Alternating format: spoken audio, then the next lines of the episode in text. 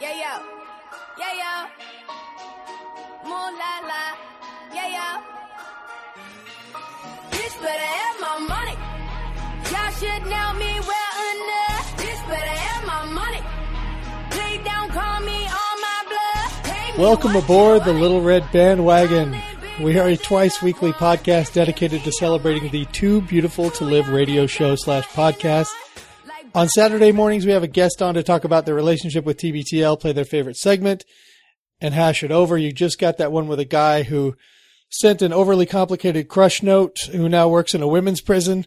But now it's Monday, so here comes a full recap of last week's shows to tide you over until the fresh TBTL gets out of the oven. I am Mike Frizzell, and I can't do this show all by myself, so nearby, no doubt trying to find fresh ways to salt my game with the ladies of LRB is senior producer Jeremy Holmes. And as is the new usual, I'm joined on the air by Bobby Pape in Rhode Island. Hey, Bobby! Hello, sir. Hello. Hello, and of course, the most perfect 10 I know, Christy Wise. Hello, C Wise. Hello. We have a jam-packed show uh, this week. There was a lot happening on TBTL. Uh, not all of it exactly um, content related. A lot of it was. Uh, oh, we'll we'll get into it. We'll get into it when the time comes. Um, Christie's corner. Um, just have something quick to ask her about. We'll do the weekend review. We'll tell you how to get involved. Christy will keep some house at the end. But here's the thing I need to discuss with you, Christy. This is causing some strife at my home. um, you've been causing a problem over here. And the problem is you, unlike, uh, every middle-aged lady in, on the planet, you have not watched Catastrophe, or you had not watched Catastrophe until last night. And Catastrophe, for those of you that don't know, is a it's a comedy, and it was released on Amazon, and it's free with Amazon Prime, by the way. Um, it was a comedy released a few months ago, uh, starring Rob Delaney and a woman named Shannon from Ireland. I can't remember her last name right now, but uh, it is it is something that uh, if if you're in the right demographic, it will just bring you to your knees emotionally. And I don't know if it's having that having that uh, effect on Christy because she she and Jeremy finally gave in to Emily's badgering last night and started watching it. Tell me about your experience, Christy.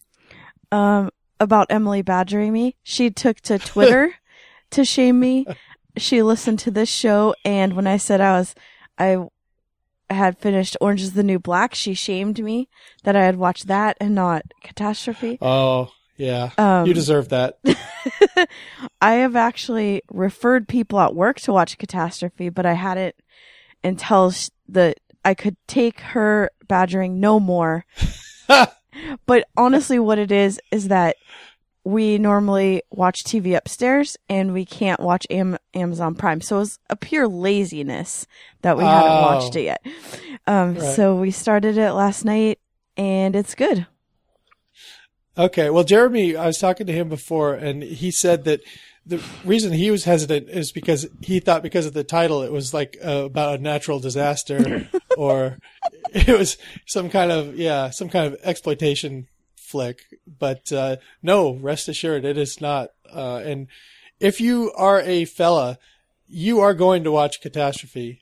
Uh, whether you watch it with her or you watch it later after she keeps calling you in the room to tell you that she's crying or she's uh, laughing or what, you were going to end up watching it. So you might as well sit down with her and watch it. I wish I had watched it with Emily originally because I'm sure we're going to end up watching it together later. So that'll mean uh, twice for me. But it is amazing. So It's pretty so funny. Definitely, definitely watch out. Yeah, it's great. Um, I have no Hey, idea what you guys are talking about, but I will just mention that all 12 seasons of Murder She Wrote are available on Netflix. and so if you've got a few afternoons to kill and Catastrophe is somehow unavailable, that's my plug. see, Bobby, your soul I, might be too old to watch Catastrophe. You might have, your soul might have aged out of Catastrophe, while your wife actually may be too young for it. yes. How, she she might not quite be in the demographic, so you might actually dodge it. I think. I'll keep you all posted. Yeah. Uh, we usually do business at this time. We do our LRB business, but Bobby advised me before we started that uh, the business really happened all week.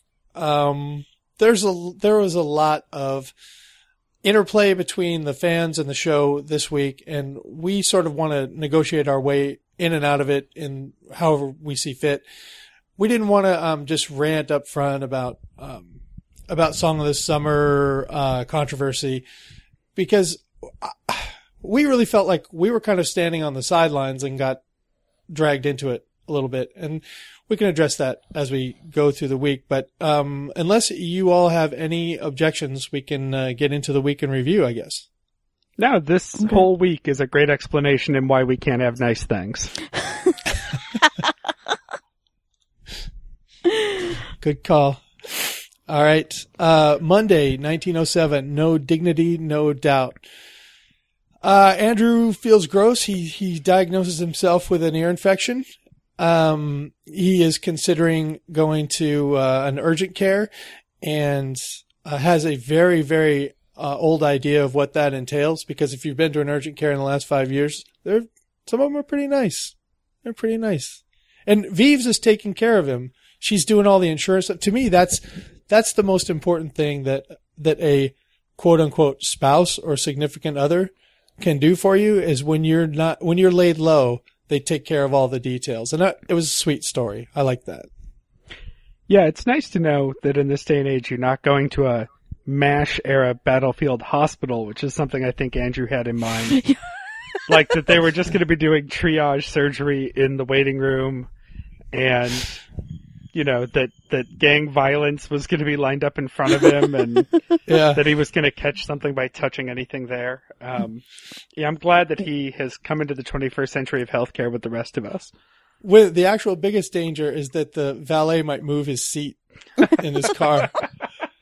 So he gets all, cra- you know, he can't quite get his knees across the steering wheel when it, when his car comes back and he tips the fiver. That's right. It was a fancy LA urgent care center, wasn't it? I think it's like free Botox with every checkup. right. Um, let's see. Luke is feeling Bellingham. Looks like Bellingham will be the destination for Luke. And that's kind of where I thought he'd land all along because I think it checked most of the boxes. Yeah. Bobby, you're not that familiar with the geography, but, um, but Christy, did you think it would be Bellingham as well? Yes, because Bellingham's awesome and um it has an international airport, so that's perfect. Yeah. Um, yeah. It, it, other selling points. Uh, Addie lives there. Yeah. It, he, you can actually His brother? He, he can actually drive to s- he could drive to SeaTac faster from Bellingham than he ever could from Port Townsend. right, so right. It I I made that drive Redmond to Bellingham in an hour before. I bet you did.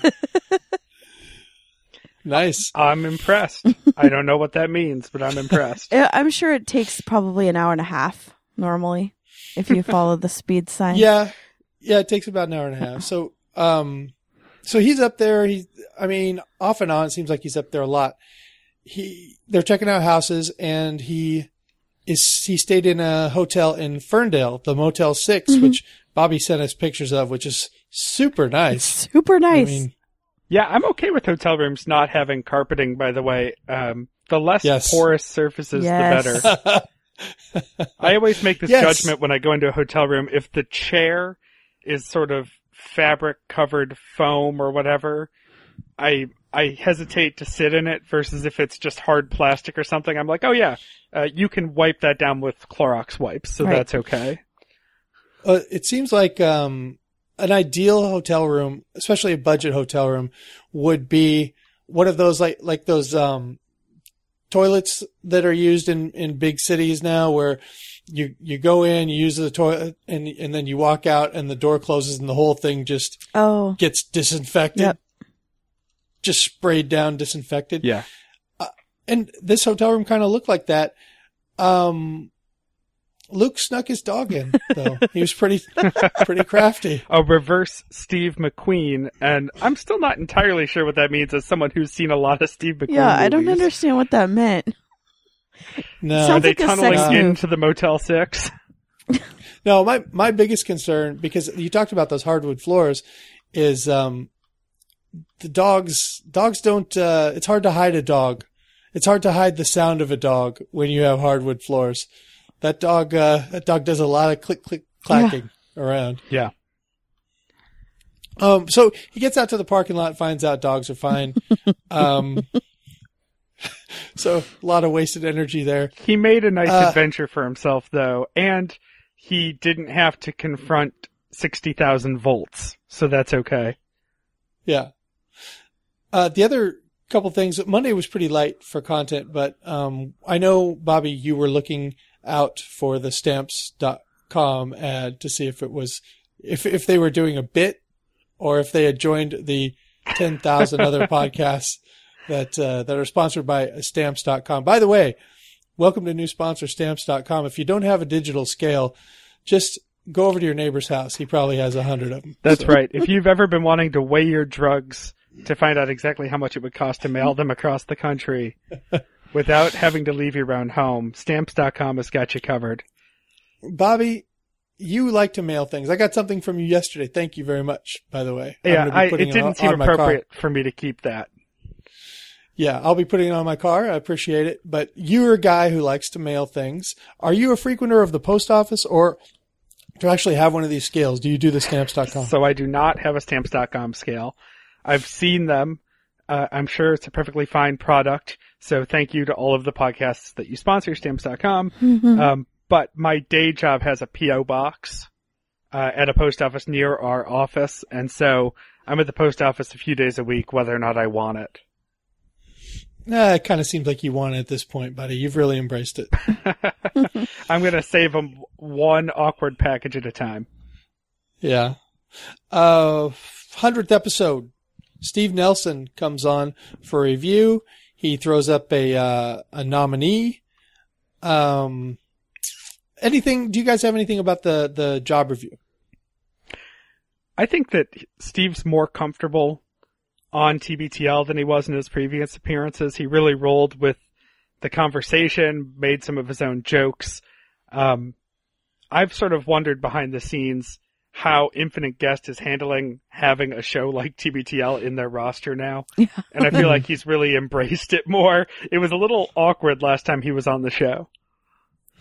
Well, I can't tell. He has such a dry sense of humor that I can't really tell if he's being serious or not. Like, even when he told Luke, he kind of scolded him for taking a day off without, without telling them.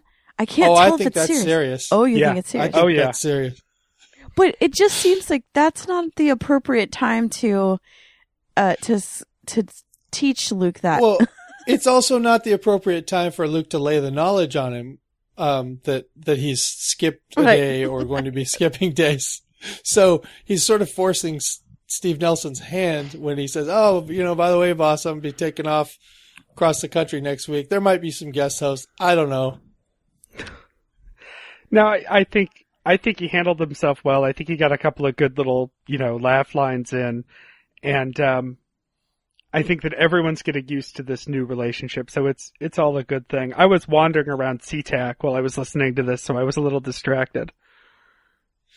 Well, uh, I think, yeah, you're right, Bobby. He is getting more comfortable. He, he'll probably be, I don't know if he'll ever be Steve Newman as far as comfortable and funny on the show, but it was more entertaining this time. That's for sure. Last time he was, he was fine, but there was, there was that uncomfortable moment when it became, um, almost a reprimand. Right. And this time we didn't have that moment, at least. Uh, Andrew, of course, if he was going to be sick, he was going to go through channels, you know, right. Right. make sure that, that his, his shift was covered and that, that it was actually a sick day. Uh, anything else for Monday, guys? I don't think so. I'm good. All right. Tuesday, 1908. Keep your laws off my Splenda. Oh my God, the Splenda. How many shows have we talked about Splenda? How many shows in the history of TBTL has Luke talked about the Splenda? Jesus. Um, Seattle finally cooled off. Is this right, Christy? Yes, it's actually cold and rainy. Ah, how nice is that? All I had to do was leave. Well, Bobby always brings the heat. That's We know right. this. It, it's nice because it's easier to sleep. Uh, but Yeah. we just came back from our vacation on, in Eastern Washington to rain, and so I wish it had waited till the week, the weekdays. Do you find that um, you get along better with people, particularly Jeremy, when when it's not 90 degrees in the house at 11 or midnight? I don't know. That's a good question. Because sometimes it seems like it was a little tense over there.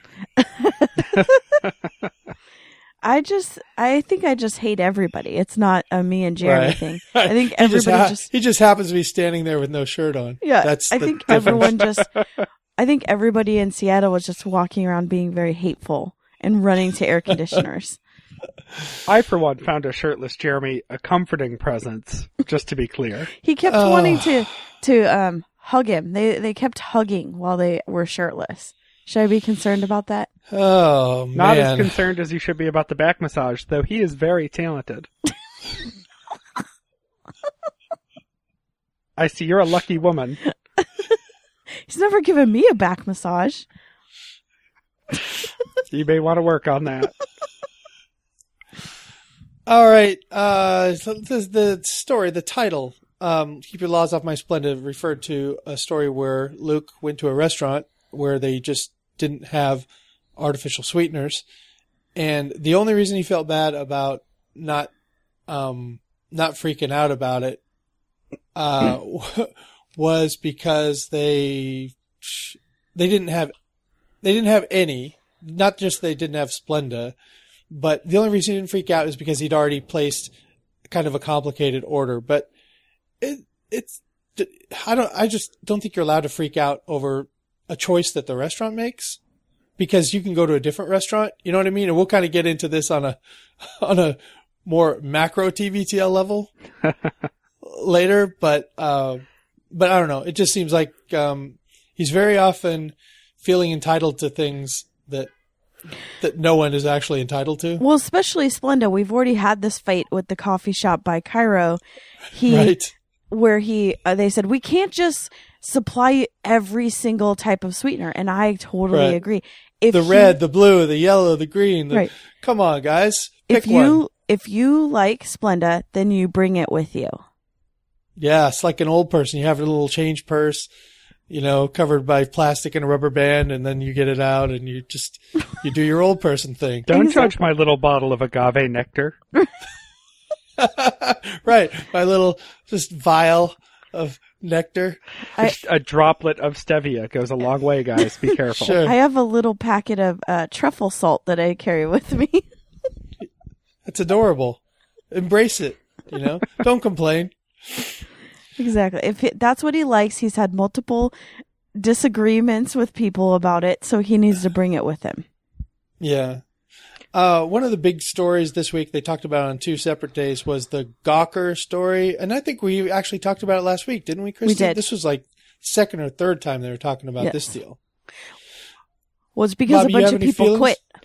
Yeah. Oh, yeah, We, ta- we right. talked about it last week in saying that we didn't need to get into a whole journalism ethics story. hmm I think the short version, and I'm sure we'll all agree, is uh, yes, it's bad for publishers and advertising interests to get in the way of editorial journalism, hmm but uh, perhaps the editors should have picked a more principled story to stand their ground on than Right. outing someone who didn't deserve to be outed. Oh, right. Yeah, yeah, that's, that is the gist of it is, yeah, this is what you're going to go down over. You know, you're, you're right to call someone a faggot, you know? Come on, guys. Yeah. This is, this is not, it's not dignified. I mean, wait for a, wait for a story where you actually, you know, broke something that was worth breaking. Right. Um, let's see. Oh, oh, Andrew did get to the clinic. We talked about how he valley parked his car. Um, wow, he he didn't even want to like pull down his trousers just the tiniest bit for a shot. He is he can be such a child sometimes. It's so it's like, "Oh, I can't eat this. I can't do that. I I'm afraid of a shot." I it's perfectly fine to be afraid of getting a shot as a as a grown person. Especially a grown man. Sorry for the chauvinism, but it's perfectly fine to be afraid, but don't talk about it. Just get the shot. This just goes back to a TBTL core principle about having a little vanity. You don't want to Right. be that person. Keep yourself together. Though, if he hadn't whined about this, we wouldn't have gotten perhaps the one-liner of the week. right. Jam that thing through my dockers. Wasn't it something about uh, in pant uh, pants up through the penis? Some. Uh, we- we'll Right. have to play this. This Right. this has to be the clip. Let's let's play that. the the nurse I start describing to her my ear infection thing. I'm like, isn't that crazy? I've never had like an ear infection in my entire life. I'm 38 years old. Isn't that nuts? She's like, no, no, no. And I'm like, yeah, but I've never had one. It's crazy. She's like, no, it's just, you know, it just happens sometimes. I'm like, okay. And then she leaves and the doctor comes and he's like, how are you getting an ear infection when you're 38 years old? and I was man. like, and I'm like, that's what I'm saying. Talk to Chris, your nurse, because this seems weird to me. He's like, yeah, it's kind of weird. And he looks at me. Um, they end up giving me a shot in the butt, which I didn't, I wasn't ready for that. But Did you ask for a uh, through the pants procedure? Was that an option? No, I texted you from the waiting room or from the doctor's office saying I'm waiting for a shot in the butt, and you asked me about through the pants. I assumed that you were just joking. No, I mean, I I- well, I've never gotten a shot in my butt, but I would imagine if you're a shy type, which I think you kind of are, you could say, "Could you guys just like you know jam that thing through my dockers?" I'm pretty sure if I had said jam that thing through my Dockers, they would have asked me to find another walk-in clinic. um, we no, have a place in Little Armenia, Mister Walsh, that I think you'll f- find more of your speed. Hey, by the way, jam that thing through my dockers. I know. Possible show title. Definitely clickbait. Um, uh, so anyway, no, I, I am a little bit shy about that stuff, but I'm also like, hey, you got to be an adult about this. I'm getting a tiny little shot in my rear, How and much it's not even that your- far down. I just That's what I was gonna I didn't ask. have to it like- disrobe. she was like, just you know, pull your pants down a little bit, you know, just in the one Okay. little area near the uh, uh, top of the rear. But I told them, I'm like, listen, guys, I hate to be a total wiener about this, but. Truth is, Can I'm I a- have the shot in my wiener?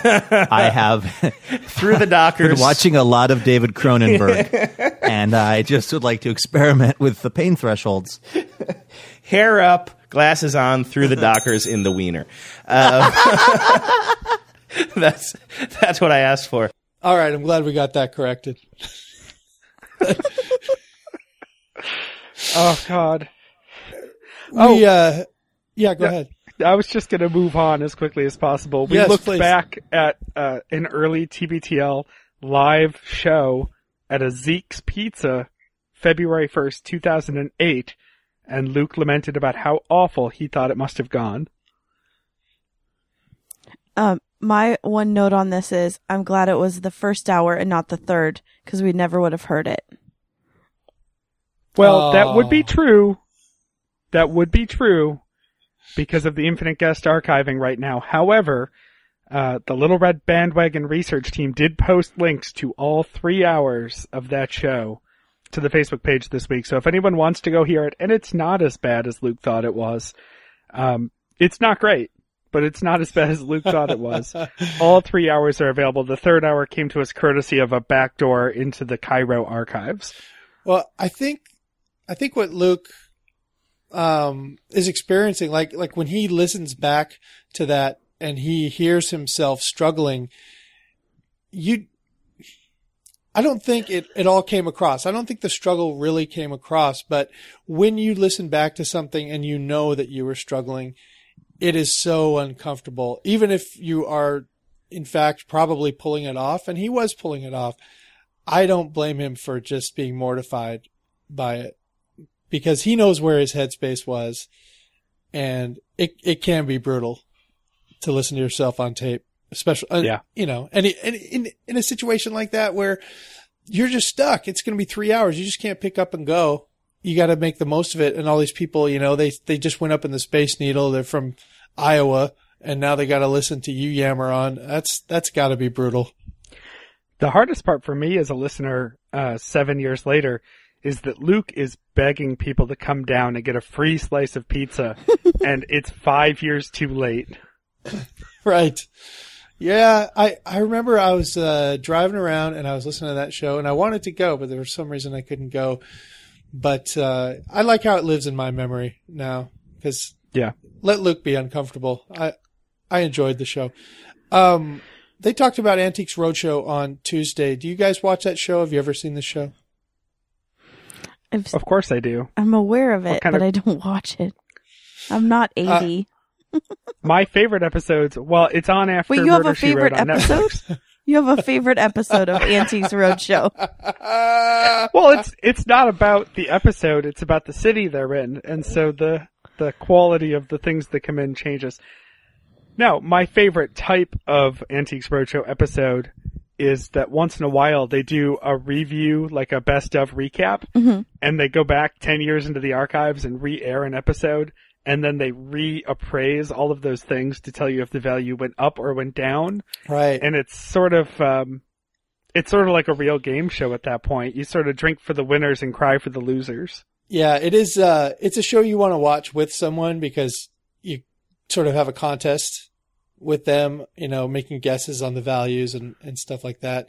And yes, it is a very old person thing to do. And yes, I have engaged in this.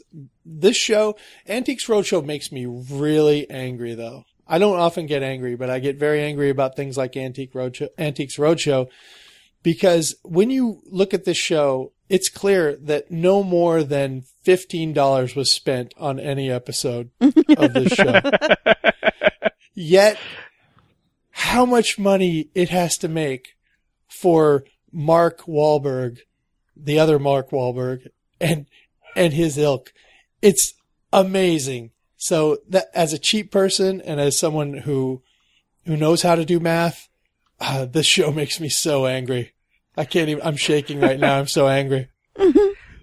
The takeaway from this is that Mark L. Walberg, that's an L and no H in the last name, is like in his early 50s, meaning that he's got a good decade on Mark Wahlberg, Marky Mark Wahlberg, and therefore Mark Wahlberg is the other Mark in pop culture. Okay. So you're saying, you're saying that uh, Antiques Roadshow, Mark Wahlberg is Mark Wahlberg. I'm saying it's age before beauty, yeah. Gotcha. Well, do you know that that hit Mark Wahlberg, the whatever, the old one, that was a disappointment to me so many times when I'd be searching through the directory and seeing that, Mark Wahlberg shirtless, yeah, or Mark Wahlberg night show. standing in standing in front of some Indian artifacts. and ev- it burned me every single time. You think I would have learned, but no. you're ready for a little um, arousing action sequence or music video, and then you get an Elizabethan area curio cabinet.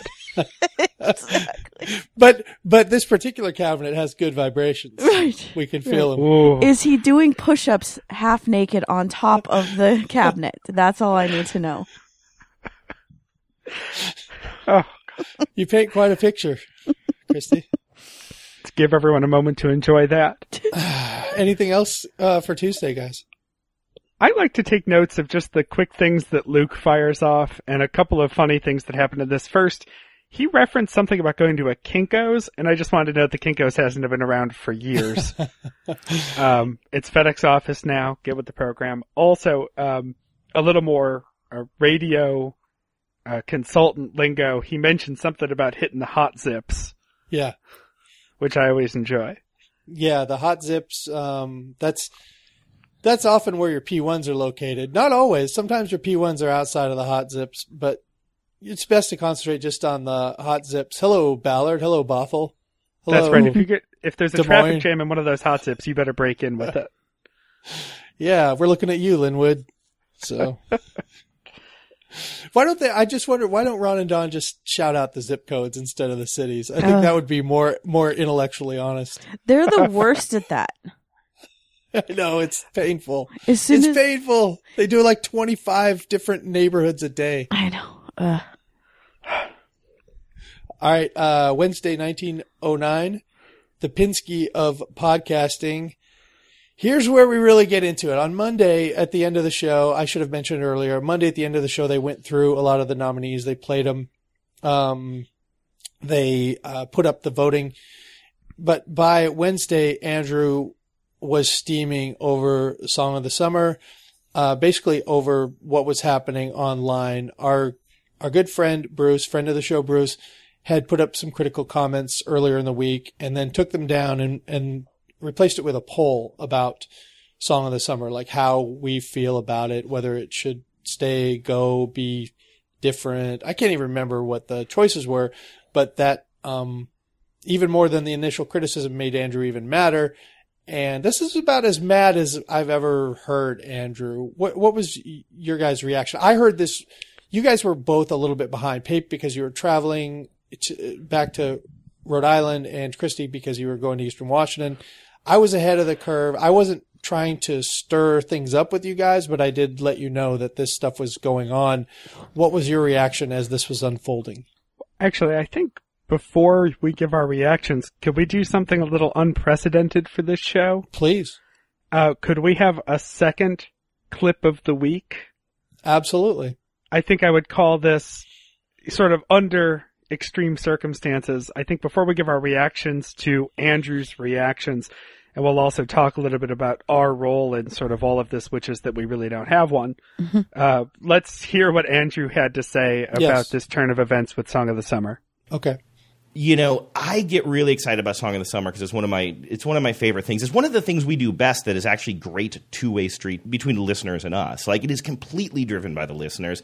None of these um, were songs that you and I just picked to throw in there. Um, people will write me notes along with the songs and why they think it's the good song of the summer, and I tried to read those when possible. And I just I get excited about it, and I'm often introduced to a bunch of music that I uh, was not familiar with, and some of it is top 40 music. I'm not that into top 40. I just kind of have it in the car, so it kind of forces me to kind of like you know find out what a lot of people are listening to, and then of course you get a bunch of um, sleeper hits that people love and just want to share with you. And I don't know, I just get really excited, and so I and so you got to I guess keep in mind that I'm not maybe the best arbiter of this. Maybe I'm just way too kind of into this and also thin skinned, but it's just like every year I forget. I get all excited and I'm like, okay, this year I'm going to release a full list of all 270 nominees or whatever it was. Like, we put a lot of work into it this year, but it's still just kind of like, oh, I can't believe, you know, if such and such isn't on the, in the final 16, then something's going on. Like, it's always this just like, you're always just met with the negativity of people whose songs didn't make the final cut.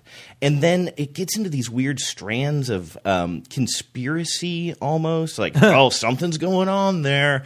And like this one fellow who is always kind of uh, stirring up stuff online decided yesterday, he's like, I'm going to put up a poll. Like, to me, the song of the summer is over. It's like, it's like bacon jokes and mustache jokes and robots and zombies and all that. And uh, maybe that's just me, so I'll just put it to a poll.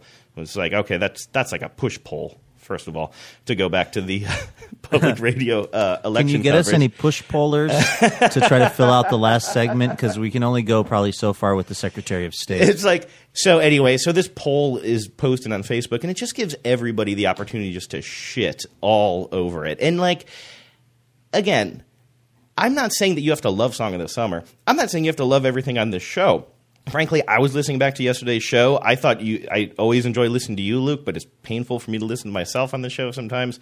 So I understand. Like, if in the back of your head you're like, "This show would be better without Walsh," I dig it. I I don't know if you necessarily need to start a poll online about like how you feel about Andrew Walsh's crappiness on the show, and I sort of feel the same way about Song of the Summer. We did one segment on Song of the Summer. What was it? Monday. I mean, you know, it probably went on kind of long because we played a lot of music. It was 15 minutes long, but it was like one segment at the end of the show. Do you, I actually was looking at a list before of the um, podcasts that aren't doing Song of the Summer contest this year, and it's all of them. It's Right. fucking all of them. Listen Yes. to them. When we get to the song of the summer, hit pause on your thing and then go listen to the gist. Like I there I love the gist. I listen to that almost every day. He has some reoccurring segments Mike Pesca does that I don't like. I would never set up a poll on Mike Pesca's like the gist fan page being like, I say let's all vote to get this off. I, I just find, as you can tell, I'm pretty worked up about it. I just like it was a day of every time I picked up my phone, it was another person just taking a big old poo over something that clearly the majority, based on the people who are actually voting, get a kick out of. Something that you and I, that I guess I just take a lot of pride in, have a lot of fun with, and I just think it should be fun. And if it's not fun for you, you don't like it, like, I just don't understand why you got to just be so negative about it. Just like, don't, just skip that 15 minutes and let's all move on with our lives. So clearly he's a little shirty, Very. Quite shirty. but I think reasonably so. Yes. Um, I, I know that we have our notes in front of us that we are all sharing on this, you know, fancy run sheet. Uh, and you guys saw the note that I wrote for Wednesday, which is quite simply three times over. Everyone needs to calm the fuck, sorry Aiden, down. Just calm down. Uh, I know that we've all been fired up at various points of the week about this, which is impressive for Mike because you don't even like music. Well, well, and and also I can't afford to get fired up about two things. I, I mean, the Antiques Roadshow thing has me boiling already. So So every year, there's a certain amount of backlash to Song of the Summer, but in the past, it's always been about it getting started too late. There's always someone complaining that some indie band that you've never heard of didn't make the cut. Uh, people sort of uh, clucking in the background about how this isn't the good music. There's this debate about whether Song of the Summer is what will the big hits be versus what should they be in an ideal grungy, bearded, fixie bike riding world. And there's never been a great resolution about that, and so that tension's always existed. But this year, I think because everyone feels a little too entitled, it's come to a head with, with hundreds of opinions, and it's just left Andrew in such dismay. I don't, nobody's given him credit about how hard he's worked on bringing all of this together, and nobody's remembering that it's just one podcast with one segment that's sort of a long-standing tradition, and if you like it, that's great, and if you don't, Turn it off go listen to the gist. that was that was so great. He's like, I've looked at hundreds of of podcasts and they're not doing the song of the summer. Go listen to them. I really enjoyed that. Yeah. Um, and it's such a great point, you know. It's going to be over in a few weeks and we're all going to move on. Sometimes you just have to dance with the podcast that brung you. And, you know, TBTL does so much great work. I love Song of the Summer, even though I hate a lot of the songs that get in. I think I'm the one of the three of us who actually cares. I actually nominated some stuff. A couple of my songs have made it so far into the brackets. We'll see if they make it through to next week. But, you know, it's just a game and it's just sort of something to engage the listeners. And as I said earlier, this is why we can't have nice things. Mm-hmm. Everyone's just got to calm down, roll with the process. If you get in, that's great. If you don't, post your songs to the Stens page. Let us know what you think. We'll all share our thoughts. Do it nicely. Be civil. And remember that Andrew works really hard on this stuff. And I think it's also important to remember that everyone's taste is better than everyone else's taste. My my taste in music is better than yours. Bobby's is better than mine. We all think our taste is better than everyone's, and we're all probably wrong. So let's have a sense of humor about it. Let's not make fun of each other for the kind of music that we like, and let let let the fools have their tartar sauce. In this case, is what I say. I I mean I I complained about I don't complain about the song of the summer. I just don't like the constant re-evaluating what the rules are and what it should be and um but that's kind of the bit now. I actually it's the one time a year that I learn about new music because I don't seek it out myself. So, I mean, that's where I got Call Me Maybe as one of my favorite songs. Sure. Yeah, we talked about that before. You've embarrassed Yeah. yourself with that Yeah. song over and over and and over. my my theory is now is that and the, he talked a little bit about people having conspiracies well my conspiracy theory is that um Andrew is trying to get out all of my favorite songs in one fell swoop because he put two of my favorites on the list against each other. So one has to go. Mhm. And I'm very Yeah. upset about that. Feels personal, doesn't it? It does. I feel like I feel like he's targeting me. And I'm a huge Well- Andrew supporter. There's there's uh, one issue that we need to address. I know you were probably going to get to it, Bobby, but um, when the when this whole thing was jumping off, Andrew was upset and, and it spilled over online. Um, Kelly in Washington D.C., soon to be of New York, put up a poll um, just asking people to submit songs that missed the cut, just you know, so we could all share music. Basically, I think was her intent. You know, people to share the music that they were upset wasn't in, or that they would like to to share with others for Song of the Summer. Um, there was some posting in there about uh, Negative Town that uh, that was kind of lumping us in with the Bruce posts and the general negativity about Song of the Summer. And Bobby just explained that we don't really, you know, we don't have a lot of negativity on Song of the Summer. I am going to be putting up a poll on Dreamcatcher. Believe that though. That poll is, is going up. Bad Later. segment or the worst segment? Those are your two choices. yes, there will be two choices. So, uh, so we got lumped into this negativeness and it bothered me a little bit, um, because I know for a fact Andrew is not upset with us about Song of the Summer. He's not upset with us at all. I, I know this. I know it for a fact. And, you know, if, if people think that Well, it's it goes, hard, go, it- go ahead, Bobby. it it's getting beyond- hard for me to say. yeah, because you're getting choked up over there, and I understand. but it goes, uh, it goes above and beyond Song of the Summer. You know, this show was a project of ours. I mean, I sort of jumped on a little bit later, but the impetus of this show was that we would have these conversations running in the background constantly about our thoughts on the show and our love of Luke and Andrew and and Jen and Sean and all the people who came before and and we're just so invested emotionally, which is why you're crying over there, and that's fine. Get yourself a tissue while I talk. you know, we talk like this, and then we would share these thoughts with other people, and they'd want more, and more people had these kind of thoughts. And Little Red Bandwagon was a growth of that very organic thing. We're fans of the show, some of the biggest tens, and and we love almost everything about it. And so we talk about it critically because we want it to be good and we want it to be better. And, and we're so in the weeds on it. You know, we wouldn't be in this forest if we didn't love this forest.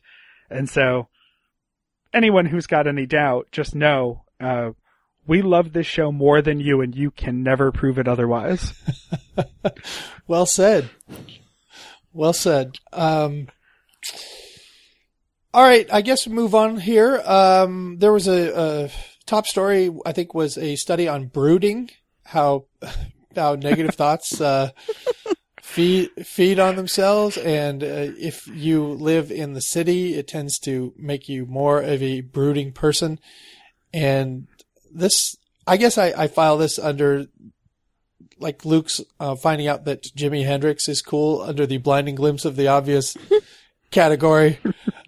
Andrew's a city guy and he likes being stressed out. I think he likes it. I, I don't think he'll ever get away from it. I think that's his jam. Yeah, he thrives on it. And also, if you're going to take a choice of walking down Wilshire or walking through nature, there are no hot dog carts in nature. Wow, that's a show title. so, but my favorite throwaway line of Wednesday was when they were plugging the picnic after all of this stuff about Song of the Summer. Uh, and, and, and how much, how much, uh, vitriol was going on there. I think it was Andrew who said, see you at the picnic, turds. Can I go on record as hating the term punch bowl tens, punch bowl turds, and hating a certain picture that one of the other very active tens posts every time that term comes up? I think we can do better. This is a safe space. We don't need to hate anyone. We're also not in middle school, so I don't see the need to call anyone a turd. That's true, and and I think it's very often an exaggeration. They- They're calling somebody a punch bowl turd when they just kind of mean like sand in your shorts. You know, it's Right. like uh, Always like ruining chigger everything on- for everyone. yeah, yeah, yeah, and we know who that person is. We don't need to call anyone else I that. well, I like to think of myself as a punch bowl ten, meaning I add the the adult beverage to the punch bowl.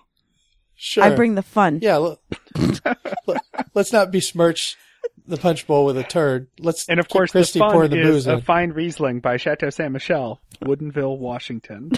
August 19th, right guys? Yes. All right. Uh, Corey Feldman was a was a thing this week. I, I Corey Feldman kind of missed me, I guess, because of my age. I was a little bit too old to be, you know, into the Coreys or whatever. Um, Christy, he he's like right down your alley. What do you Ugh. think about uh, what's going on with Corey Feldman's life? Um, well, I was very much into the Coreys, but sadly, the one that's dead. Um, I I think that he might have have had a mental break a little bit. The fact that he's still dressing like Michael Jackson is so weird.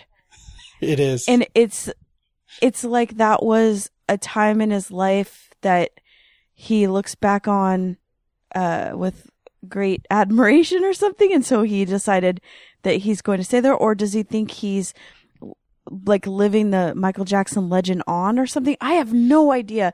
And it's super weird. And I've seen it well, because he was on one of those celebrity shows on VH1. I don't remember if it was Rehab or Lose Some Weight or Right. Stuck in a House. I don't know. It was one of those. I like celebrity lose some weight. So, hey, welcome to celebrity lose some weight. You just started an entire new cable network for us. hey, hey, dummy, lose Yeah. some weight. And it, he like What's sometimes even wears the glove. I mean, it's it's super Yeah. weird. And I think that after the other Corey died, that that gave him a uh, even more of a break, mental break. So That was the weirdest part about the story was the follow up story said that he was only supposed to appear and not to perform. Yet there were these ladies with the angel wings and there there was a stage. Like, does he have a van? What what happens here? Does he pull up and just say, "I'm bringing a bringing the noise tonight"? I don't think those ladies were provided by the state college spikes, so it is very possible that he just sort of brought them along at the last minute. That's amazing. I actually really admire him now. If if he got like a fifteen thousand dollar appearance fee and then he just blew it all on the on the stage, the background, and and all the equipment. What else we got for uh, Wednesday? Zeke's email, the Stanwood tens. Which which uh, Stanwood ten wrote in? Do you guys remember? Was it Dave, Gary, one of the ladies, about being there at the Zeke's? we'll just say it was all of them. Yeah, they speak as one. They Yeah, they just- speak as one. They, like Bobby said, that uh, they said it wasn't as bad as Luke remembered, but um, I'm just going to use this opportunity though to promote uh, the next show. We are going to have Dave from the Stanwood Tens on, along with uh, Dana, and they are going to tell a story um, that's going to melt your heart. And but we aren't going to burn the Stanwood Tens in that. We're, we're eventually going to have Dave and Gary on and tell the whole story about the best group of tens that there is. They may not be the largest group, but they're the best. And I bet if they had a Facebook page, it would be tight. um, unlike the Stens. Um, you guys have anything else uh, for Wednesday then? No, sir. I just well, just real quick. Um, Mhm. Luke thinks every appearance that they do or every TBTL event is terrible. I've been to a bunch that he. I mean, even with the what's that place called? The it's the Chinese restaurant. Mandarin Gate? No, the other one. Bush, Bush Garden. Garden? Bush Even Bush Garden, he talks about that as if it was an absolute shit show. Um, and it wasn't. I was there. I mean, what happened afterwards at his house where he like almost broke his nose and has a permanent scar, like that probably isn't so good. But the at the event, I thought it was fun. I think he Well, I think as a broadcaster, I think he feels it gets away from him a little bit, a broadcaster or podcaster, because you have you have a different situation. You know, you're you're off book can't control it. and you're trying to entertain um, the time bandit, you know, slash podcast listener as well as the person standing there, and they're different purposes. Like when when we're doing our show, we're speaking directly into people's minds. When you're out there, you're speaking into their faces, and it's it's a different dynamic, and it's a hard. I think it's a hard master to serve for him, and and I don't think he will probably ever think that he's nailed it, even when he more or less has. Uh, Thursday, 1910, diagnosis offensive. Um, Luke went to the Third Eye Blind concert at Marymoor. this kind of made me, um, uh, sentimental. Uh, the, the summer before I moved to Austin, Emily came up and stayed with me. Have a drink, folks. Emily came up and stayed with me for the summer in Redmond, and uh, my apartment was right above Marymoor Park. So we got to hear the music when these concerts went on, and you know, it had me feeling a little sentimental, a little homesick, I guess. Um, I I know as much about Third Eye Blind as anybody. I know the I know the hits. Um, Luke did not. He does not partake in in the weed, but it sounded like something else was happening. I don't want to.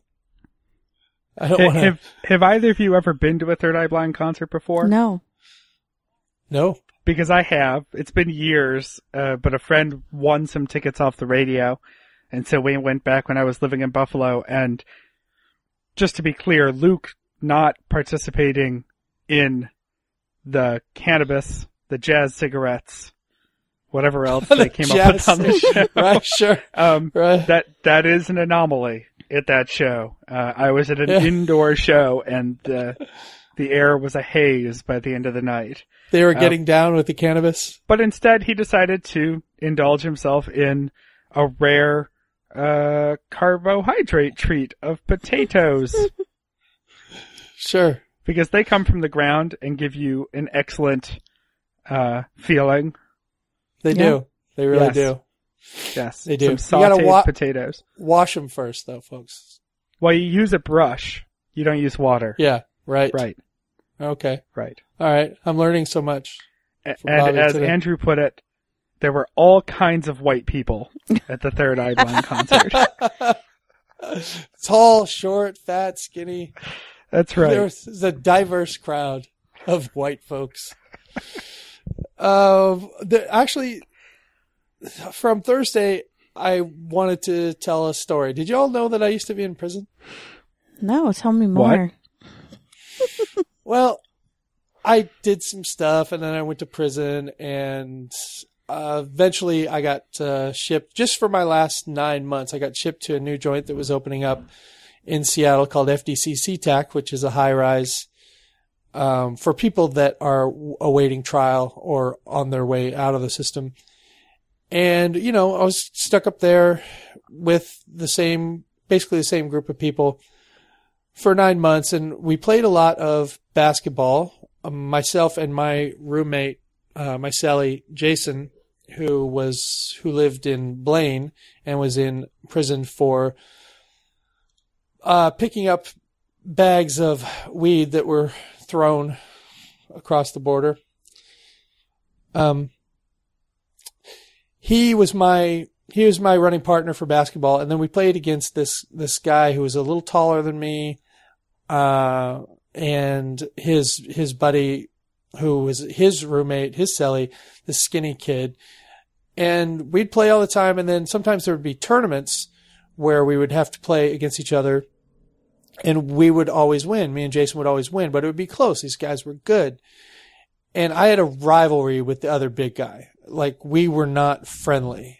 Um, the, we we played basketball real hard, and and I don't know, and people could sense it. There was a real like tension in out in the yard when when we were playing these two on two basketball games, and and then they would have tournaments where there would be prizes at stake, and we'd win the prizes, and there would be some hard feelings. But I never had the hard feelings with with his his guard, his his point guard, his you know his running partner. I liked the kid, and I would often see this kid like reading some pretty serious literature.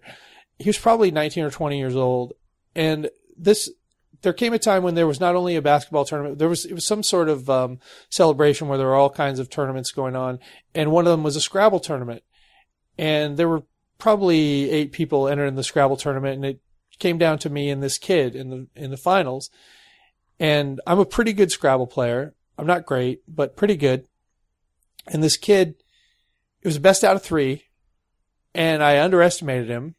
I just thought I would just breeze, and he beat me in the first game pretty easily. So what I had to do was I had to turn on the Scrabble game, you know, the old man game. You can't have fun if you want to really win in serious Scrabble. And I just started jamming up the board, scoring huge points with a few letters and just generally having no fun. And I, I beat him the last two games and I'm sure he would beat me now. I was 32 and he's 20. Um, but I'm, I'm sure he's much better at it now and would beat me now. But after the game was over, he said, he said, um, I don't mind losing, but that wasn't fun. And I said, no, it wasn't. Um, Scrabble actually isn't fun when, when, when you're trying, you know, when it gets serious. And after that, we, we never played Scrabble again, but we, we started playing dominoes, which is always fun. So there's a lesson for you folks. Play dominoes, not Scrabble.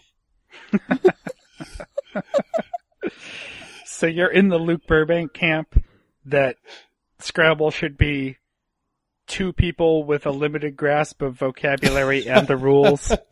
They those are the ones that are always having fun. You ever notice that?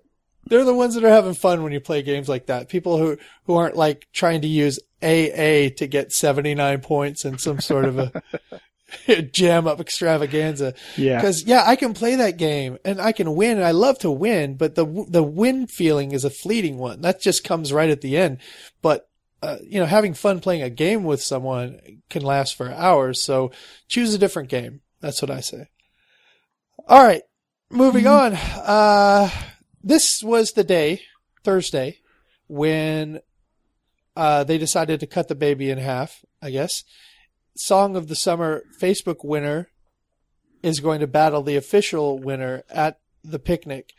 I think this is about as good a solution as could have been come up with.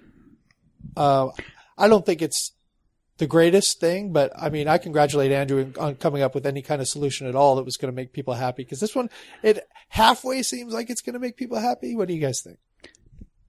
I, I think it was a reasonable choice under the circumstances, mainly because it should make all of the people who are frustratingly annoying about this uh, just stay away for the next three weeks and live in their own little world, and then together they'll get one spotlight at the picnic for like 20 minutes, and that's perfect. Except for then, then there's people complaining about this part of it too, saying that if Game of Cats wins, then they're never going to participate in Song of the Summer ever again. Oh, that's great. We can send them a first class ticket to the gist. Of course. Again, everybody needs to calm the fuck down. And uh, this is what I don't get why people get so passionate about Song of the Summer. It's not the the winning song. It's not the only song you can ever listen to during the rest of the summer. That's how people are acting as if this song is what they ha- they personally have to play on repeat in their Hey, car. you know what's, you know what's, what's pretty cool, people, is having a song that's really good in your head, having a song that's really good in your, on your phone or in your car that maybe everyone doesn't know about. Um, it's nice to have secret songs. It's nice to have songs that mean a lot to you or you and a friend or a girlfriend or your wife and and everyone doesn't have to like it or know everything about it. Music can be very private. To me it is. I don't hate music, but it's very private to me. Liar. And and it's okay. I don't need you to like my music. I it's like people need it's like people are needing to be validated by Song of the Summer. You don't need to be validated. Your your taste is better than mine. I, I admit that. I guarantee it is.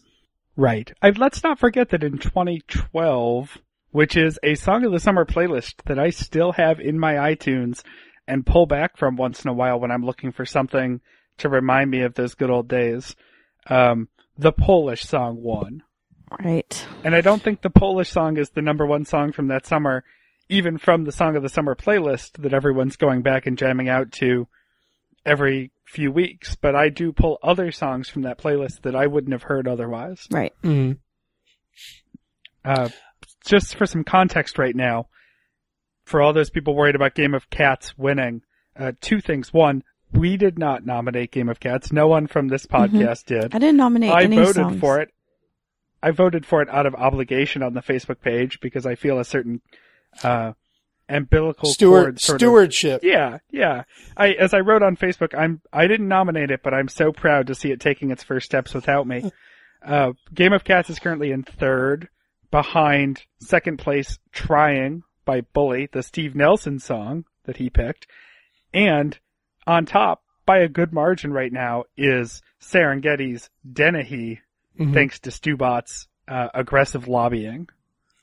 Well, wait until that uh, Game of Cats Super PAC money comes in. We're going to vault right back to the top with the old Game of Cats. Don't Just be careful with Game of Cats family value stance because it's all from the Koch brothers. All right, uh, Friday, number 1911, Lovable Jabronis. The Stubot would come on later in the show and create probably the funniest, to me, the funniest 35 minutes or so in, in show history. It seemed like it was tailored exactly to me and my old timey sports taste and my love of everything food and snacking. But um, first, let's talk about ice. I mean, this this is what's important, guys. Yes. Uh, Chris, Christy, what's your ice of choice? Oh, the the Taco Time rabbit turd ice cream. Ice. The not ice pebbles. cream. Yes, pebbles. Yeah. Mm-hmm. B- Bobby. Generally speaking, I'm also one for the pebbles. Uh, despite my love of brown liquor, I really hate those giant orbs of ice that Fancy Pants uh, bars give you now with your craft Right. cocktail. Yeah, they Um, do. They have those those Yeah. uh, giant like Japanese ice ball makers and such. Yeah, I just there's a certain amount of ice melt that I want in especially straight alcohol and I don't want to wait for it. So the crushed ice gives me that and I'm really happy with it. Well, the the crushed ice. I don't know if you experienced this, Bobby. It's my favorite by far as well, but but I do have a complicated relationship with it. Um, I didn't used to because I used to be clean shaven, but when you have a, a mustache and you you don't favor a straw, I I just don't use straws. No. the crushed ice, you you have to get quite a tilt and quite a pour to get the beverage in your mouth, which means that the ice in the beverage often rests against your mustache. And I know we're taking a trip to Grosstown here, but but uh, that's not a that's not a good good thing. I don't want uh, I don't want soda in my mustache. I don't want a wet mustache. Even the water, I don't want you know sitting in there. So I'll just say this: it is the the best for taste. It is the best for uh, instant chill of beverages on the tongue, but for um, for hygiene, not the best. So Fair enough. And I've I've experienced that. It's it's mainly with alcohol for me. If I'm drinking a whiskey, I certainly don't want a straw. But if I'm drinking soda or something else, a soft drink, I usually do want a straw, and it's to avoid that kind of chaos. yeah, yeah, and Yeah. I'm not going to go straw, but uh, but let me just you know. It, it creates a problem, but I am glad we're all on the same page. I don't know if I could have continued on with you guys if we weren't all all, all on the rabbit poo. Oh, I Ice I just had my dream happen in Eastern Washington. There's a drive-in that everybody goes to, and they had a one of these giant coolers filled with that ice that was just a free for all that you could just take big scoops of. Man, I would have loaded up. I would have loaded up on that. Oh, I did. Yeah, bring some home. Well, I mean, it melted immediately as soon as I put it in the cup, but that's the bad We- part about we that. find ice. out on on Friday, guys. We we find out that uh, not only is is pro wrestling not real, but these guys aren't the awesome folks that that uh, we thought they were. Hulk Hulk Hogan is a racist. Uh, these actors, they're not what they claim to be. I mean, how many of these stupid stories have to come out? Why? I, I guess I just don't get it. Bobby, maybe you'll be able to explain it to me. Why do why does anyone over the age of 11 care about wrestling for 1 second? No, no, I can't explain that to you. I have no fucking clue. Okay. I, guess never we'll just- liked. I didn't even like wrestling as a kid, honestly, and I was No. an odd man out on that. And I just don't. I mean, it's a soap opera for rednecks, right? We're gonna Right. get mail, aren't we? That's where, if they can actually type, if they can actually spell. Um, Oh, That's when I stopped. That's I right, stopped- guys. Aim it at Christy. Right. I was a huge wrestling fan until I was eight, and that's about when you should tap out. Yeah. Now Well- look at you using the terminology. When when We're I was getting a kid, uh, when I was a kid, it was on TV only like late at night on the weekends, and it was the it was the local or it was the regional guys, the regional wrestling federation in in the Northwest, and I would always go to another channel in favor of anything live, like. UPS Logger basketball would be on and I would watch that instead or World Team Tennis would be on another channel and I would watch that instead because it was real. There's no to me there's no drama in the drama because I'm a sports fan. Mhm. I the drama is in the competition and if there's no competition, I'm not interested. So, Well, you know, it's there's storylines. That's what we're not we're not following. It's not just about what happens in the ring. Like I said, it really is a soap opera. There's all this yeah. nonsense about the families and the relationships and they were saying what two of the guys got busted for breaking what is it kayfabe in that they they were seen together but they're supposed to be enemies who hate each other and you know that's the part that we're missing out on. I think if we got fully invested in that and suspended reality maybe we could enjoy it. Uh, but i just can't. I'm far too cynical to be able to think that way. So I guess no more about wrestling. My favorite moment on Friday was when Luke had to go. He got a text from Carrie that said, "Don't don't be late," which I guess doesn't happen very often because Luke, I guess, is always late, but he doesn't very often get told not to be late. So he knows when he gets a Yeah. message saying not to be late, it actually means not to be late, which uh, makes sense to me somehow. That makes sense to me and he took it seriously because when he decided to um what do they call it uh what do they call it when you abandon your jet i don't know he he, he hits the ejector seat and andrew tries to politely say goodbye to him He's and gone. the mic the mic the mic just catches a chair spit the squeak of a spinning chair I like when he said, I have to go, but let's be honest, I'm probably going to look up more stuff on the internet for five minutes. yeah 10 more minutes of looking at Frank's pictures of Frank Right. Stallone and, and, and I'm out of here. Yeah, that that is something like Emily makes herself late all the time doing stuff like that. I hate to be late. In fact, I'm rarely if ever late. But and she's often late, not really really late, but usually late because yeah, she's fucking around looking at something or doing something that, you know, could Yeah. could be done anytime. hmm Jeremy's the same way. Yep. It's like he just Is just it frustrating for you? It's so frustrating because I'm I'm on the on time early side. So I yeah. mean, he'll be he'll take a shower and not realize he's been in there an hour. Oh, That's God. Well, because he has, he has everything waterproofed, right? So Yeah. he can like play words with friends or whatever in there. He's on Twitter uh, uh and in the shower, and then I just am like, what, what, why, why, why were you in there for an hour? That, and he's like, Uh, by the way, ladies, I, I don't want to blow up Jeremy's spot here. Let, well, let's face it, I do. But when your guy waterproofs his devices for shower use, uh, he might be going to Gross Town in there. I feel like we've been outlining the uh, the schedule and map for a Greyhound route in the middle of hell. Gross Town, Negative Negativeburg, I like it. We should write these gonna down. and, and the next stop is going to be a concept Pizza Hut in St. Cloud, Minnesota. Absolutely. And, and, uh, I want to go to there. I really want to go to there. I, I'm not even a Pizza Hut fan, but, um, I always want to check out the new concepts. I want to see what the, the big boys are, are trying next. Like McDonald's is always trying Weird things, different stuff, um, different concepts, and Pizza Hut has been trying so many crazy things lately. It says, uh, here's, here's my inner restaurant nerd coming out. It says to me that they're in trouble. All the things that they're trying. Hmm. Um, and it's about time. They deserve to be in trouble. You can only be America's number one pizzeria for so long. Yeah, you're gonna get knocked off. Um, and I I really doubt that crust is butter. I think it's margarine. Anyway, I think it's just oil. enough. Do you- Yeah, it is oil. You're right. You're right. It's vegetable. oil. Yeah, I just think kind. it's vegetable oil. Yeah. Uh, the hot dog crust.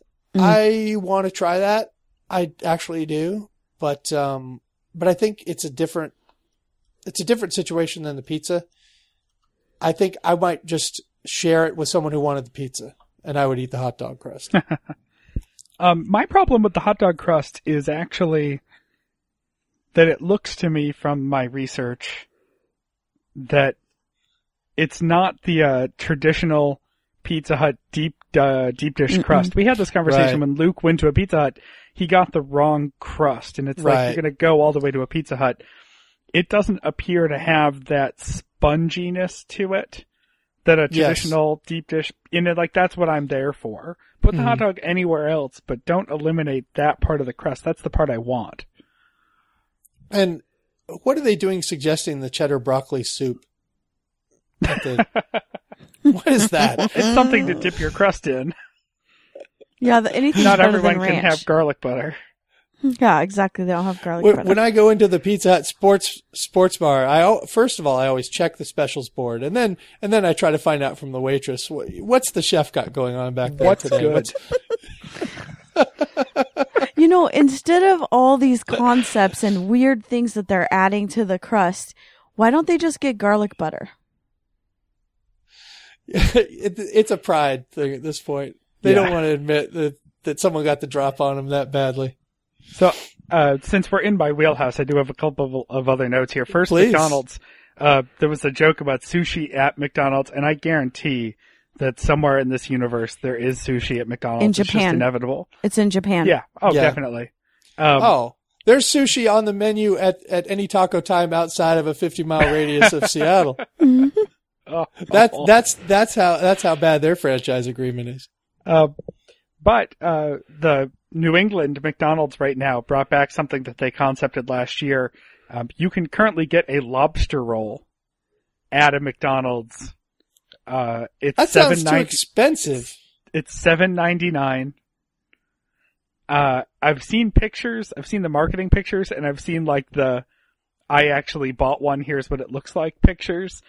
It doesn't look horrible, but I refuse. I just we live in the ocean state. I'm not going to McDonald's to get in a a lobster roll. And how much is a lobster roll at just a regular place?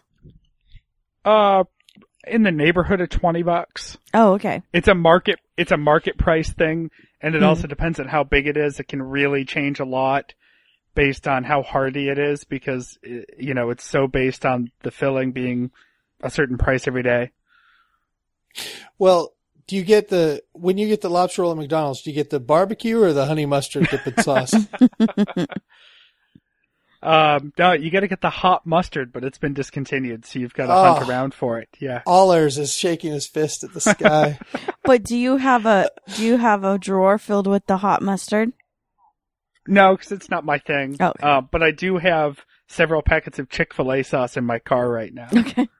Of course you do. Of Um, course another, you do. I have a concept Pizza Hut note too. Uh, right around the corner from my house, we have a concept Pizza Hut. I think there's only a couple of them in the country, but it's called Pizza Hut Slices and Pies. And they don't have most of the regular Pizza Hut pizzas. They do have some of the chicken wings and stuff. Um, but their thing that they're trying that's new and different is they're hand tossing and cooking pizza and they're selling slices of it, meaning that they are finally now trying something that Italian immigrants have been doing for generations. It's groundbreak groundbreaking stuff from Pizza Hut. But And is there terrible, actual by the pie? Is there actual Well, pie? pizza pie. oh, you know, you okay. gotta say it with a the the accent.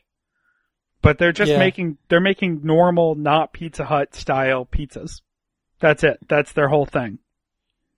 Yeah, again, th- Yeah. these are death spasms. I agree. This is Yeah. this is uh this is a company in trouble. Why don't they make a They're lobster trying to roll be all things to everyone. I'm sure someone around here does it, but I hope to God it's not Pizza Hut. Well, uh, I think I have talked about everything I wanted to do, wanted to talk about this week, other than just say, uh, if, if you're listening to this, Stubot, that was the funniest 35 minutes of TBTL Agree. for Clip Clop in history. So In history, in get back on history, that's that's big words. That's big claims right there. hey, if you start, if you go down the road of obscure sports references, I'm all the way in. I'm utterly charmed, and you'll never lose me. I would say of the week. That's that's as far as I'll go. Okay, Bobby? Yeah, I, don't- well, I don't expect that you guys to be as all in on this part of it as me. Well, I do love a good obscure sports reference, but I'm going to go somewhere in the middle, uh, just because there are episodes from the early days I haven't heard. So I don't want to promise and then underdeliver. Sure. Um, I have two notes from the week that I sort of been meaning to get to the whole show. Okay. One of them is from Friday, and that is that Andy is officially growing out the beard. Yes. Oh yeah. I'm, so, I'm ladies, yeah, I had a note. No, Christy, that- Christy, weigh in on it for sure because I mean, your opinion is the one actually that matters here to Andrew. I- I'm sure. Yeah, I had made a note that uh, when I talked about the, the housekeeping for the picnic, that Andrew's beard will be attending the picnic. we're all very excited about that. I mean, not that he looked we need terrible to get the without flight it. info so we can uh, cat roll that beard on the plane. right. I, I, and it's not that I didn't think that he was very handsome without it. I just prefer, prefer a bearded face, bearded lips. oh yeah, you saw him at the Mariners game, beardless. Yes. Okay. yeah. And then my other note, it's a it's a note. I want to put Luke on notice, and I know he'll never hear this, but hopefully word will get back to him somehow. All this week, he's slipped in the occasional bro or bra, talking about Andrew, talking about other people. At one point, he was doing an impression of the guy who punched the shark that was trying to cuddle him. And that's fine, but at other points in the week, like I think during talking about the Third Eye Blind concert, there was a bro or a bra, and it, I've sort of just had a little cringe every time that's happened, and I just want to remind Luke that if you wear a mask long enough, you become the man on the mask. And I mm-hmm. don't want to Okay. see him take something that's a joke and just become the guy who says bro and bra all the time because it's really obnoxious. Well, you can't be the only one who's noticed. So hopefully, someone close by his side will will uh, start elbowing him. I hope so. this. For everyone's benefit. W- Well, that uh, that's your week in review, Christy, Bobby. You have some house to keep. Sure. The picnic is August 19th. They still haven't set a time. So if anyone has seen or heard a time, let me know and I'll I'll start saying it here, but I believe last year it started at 5 or 6. One of those. Um don't forget to I'll do. Oh, go ahead. Oh no, go ahead. Oh, I was going to say the song of the summer voting. You can go to tbtl dot um, net to to vote there. And I just wanted to say, Jen Flash Andrews tweeted us and said what her song of the summer is is Oh yes, "Biscuits and Gravy" by Kacey Musgraves. So everyone should go and listen to that and see what you think. yeah. We should post that to to the LRB page Okay. today. I was just going to mention that the pod survey for TBTL is still up. That's podsurvey.com slash TBTL. Uh, go fill out the survey, tell them all about your demographics and So we All the things you not like and have the- stamps.com. right. Tell them you already have your digital scale. So there's no sense in trying to pitch us with stamps.com commercials. Um, we also all have our audiobook. So Audible, you're out. Um, this helps them find the advertisers that'll like us and it makes sure that the show gets paid for and you know that the guys keep getting to do what they do so go tell them all about you so they can mine your personal data thoroughly podsurvey.com slash tbtl and make sure you mention little red bandwagon as one of the other podcasts you listen to Because if you don't, and you're hearing this, you're emotionally dishonest and a terrible person. If you don't put Little Red Bandwagon in there. that's right uh, the archive project i think i'm the only person who hasn't actually pitched the archive project yet so i'll take care of that Yes. go to the- the Little Red Bandwagon Facebook page or go to our website to learn more about the archiving project. We have heard from tens of tens about helping us with this. If you haven't signed up yet or you're not sure what you're talking about, here's how it'll work. Uh, producer Jeremy, in his greatness, is is compiling a project to archive all of the episodes of TBTL history We are relinquishing this responsibility from Infinite Guest and KIRO. We haven't officially told them we're doing that, but we're going to do our own thing. They've both tried. They've both failed. It's going to take the powers of tens to do this right. Tens will take a, a set of a few episodes from the archives, joyfully listen back, and then fill out a quick survey about each one telling us who the hosts were, who the guests were, any segments that were featured, things like that. Quick and simple, not hard. You'll enjoy it, I promise. We'll compile all that data, and before you know it, we'll have a searchable archive of all 1900 and change episodes of TBTL. So uh, the information on how to sign up is on our website and on our Facebook page. Go find it there and join us uh, in making this world a better place. And we're not asking you to do anything that we're not doing. Uh, we are going to be working on this project right along with you. In fact, we uh, we did a test of it. Um, Jeremy came up with a form, and we all listened to a show, filled it out, and gave him our feedback. So the the the form is going to be easy, and you will have a lot of fun doing this. And we'll be right there. We're rolling up our sleeves right along with you. That's right. And we'll set you up with everything you need to go. It won't be hard. I promise. To get involved, is that me? Yes, you. You got it. All right, guys. You can find us online, as I just mentioned, at littleredbandwagon.com and on Facebook, a clean, easy to read, thoroughly enjoyable, curated Facebook experience at Little Red Bandwagon. You'll see the things we post on the main feed. If you scroll down and look to the left for posts to page, you'll see posts from your thoughtful tens and wagoneers, uh, and you'll see very little of the nonsense that goes on at the Stens page. Our personal Twitters, I'm at RL Pape. That's R L P A P E. Wait, let me stop you for a second, Bobby. Let me stop you for a second. The Stens page got even more interesting this week. The doll pictures are just getting kind of weird.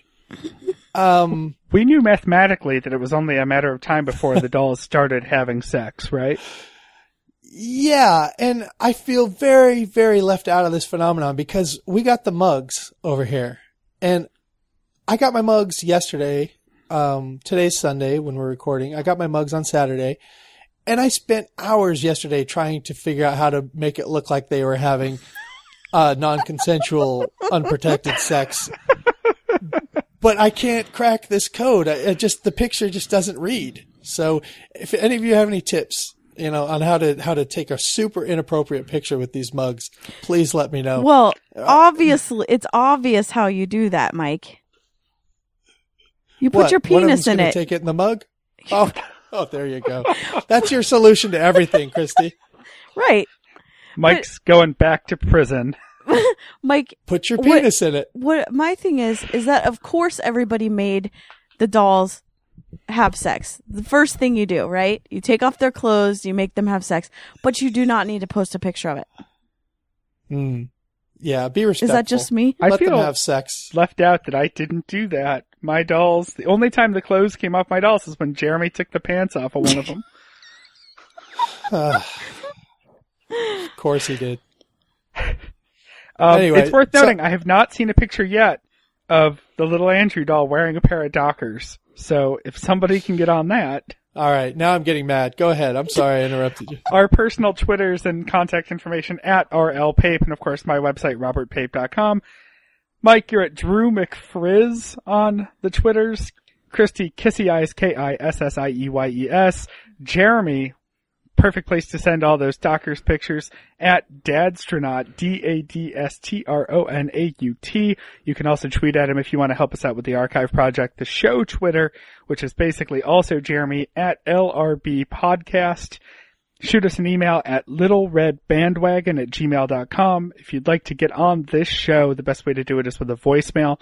That's 802-432-TBTL, 802-432-8285. That number also gets text messages, so feel free to send us inappropriate things you meant to send to your significant other. Who receives those messages? I'm not sure, but we'll work on that and I will make sure to respond accordingly.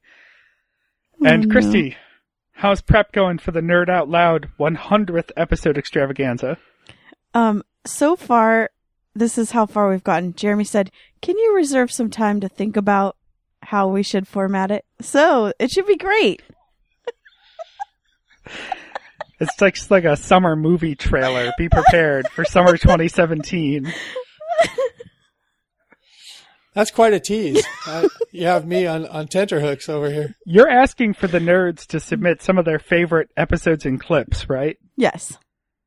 And for those of you who are unaware, the nerds are, are the fans, listeners of Nerd Out Loud. If you're not a listener of Nerd Out Loud, uh, you can also find them at 10710.com. They're one of our sister podcasts, and it's worth going back and listening to, I would say, most of the original 99 that are up there. Um, Start at 30. even though I've not, I've not been on an episode of Nerd Out Loud yet, but I'll still plug it. So, uh, if you're a nerd and you're hearing this, let Christy and Jeremy know one of your favorite moments from the show, and I'll do the same. I still owe you some thoughts on that. My favorite moment on Nerd Out Loud was the episode where I was on, and I want to come on to talk about that episode where I was on. Okay. it's a date.